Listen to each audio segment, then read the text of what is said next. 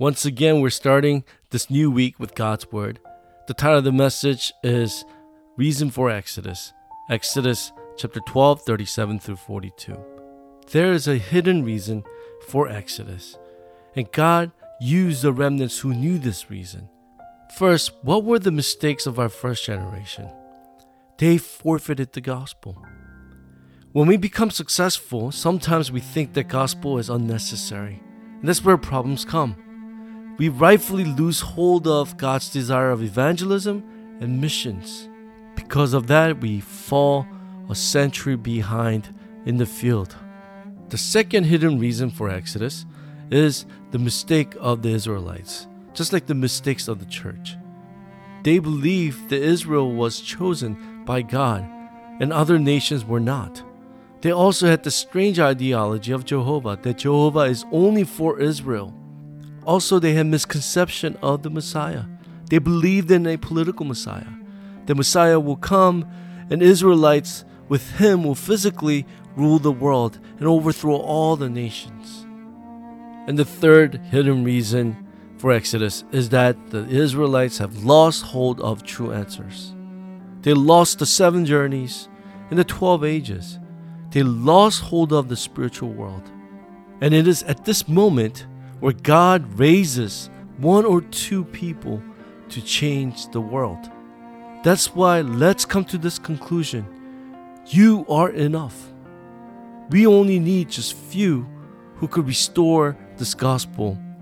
So we need to discover the actual reason for Exodus. All we have to do is accurately edit the Word of God so that it may become our imprint. Then we can see God's plan. This is what we call planning then we can lay down roots. Then we can see the field that God has given to us. Therefore, we're able to design to save our field. This is what we call our lives being aligned with God's desire. And this rightfully becomes our nature. In today's passage, we see Israel coming out of Egypt. This is the work of Exodus. When the power of God's word becomes our imprint, rooted in nature, God's great works takes place, like in Exodus. Look at Moses today. He was imprinted with God's words. He discovered God's plan through that word. And he saw the desperate and dying field. And the great miracle of Exodus took place. And just like today's passage, we are to relay this covenant to our next generation. So it is very important for us to hear God's word carefully and edit it so that it becomes personal in my life. Until when? Until you are able to see God's plan. When you are able to see God's plan, you can enter into the stage of planning so that we could see the field and begin to design. So, this leads to our main point today. What must we commemorate to the future generation? First is that day of gospel restoration. It says in verse 41 At the end of 430 years, on that very day, all the hosts of the Lord went out from the land of Egypt. Why is this so important? Because for 430 years, we see the covenant being lost but being restored on that very day. Just like this, it has been over 500 years since the Reformation. And we could see that many churches have gone astray. That's why God has called us to commemorate this day of gospel restoration. This is the day where the Israelites overcame the authority and the power of Satan.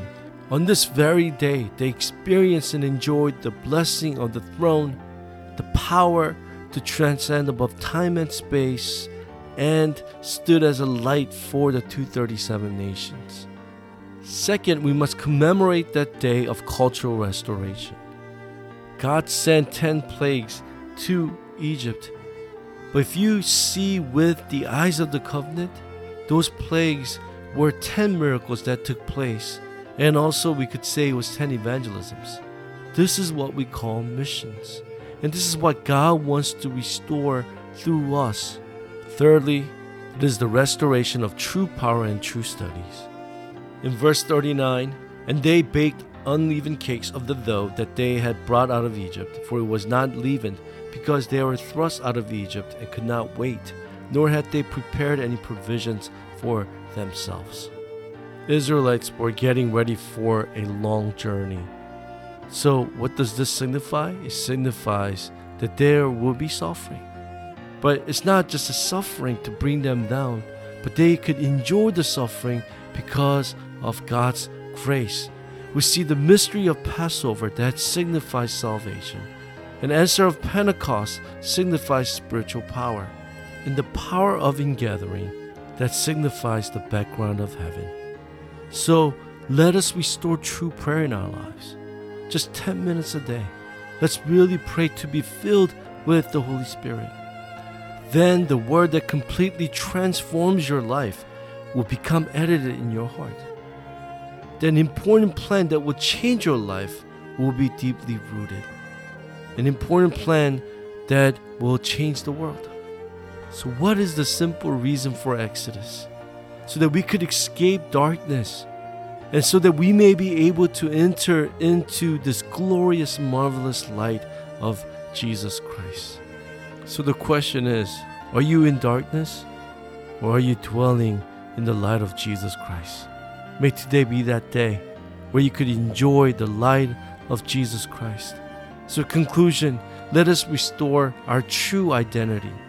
We are the children of the living God.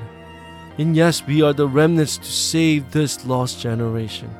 So let us enjoy and utilize the authority that God has given to us the authority to bind the darkness that is working in our lives and in our field. Then we can win without fighting because the battle belongs to the Lord. So let the reason for Exodus be my reason today as we continue our covenant journey May the Lord bless you and watch over you and guide you as you hold on to the word today.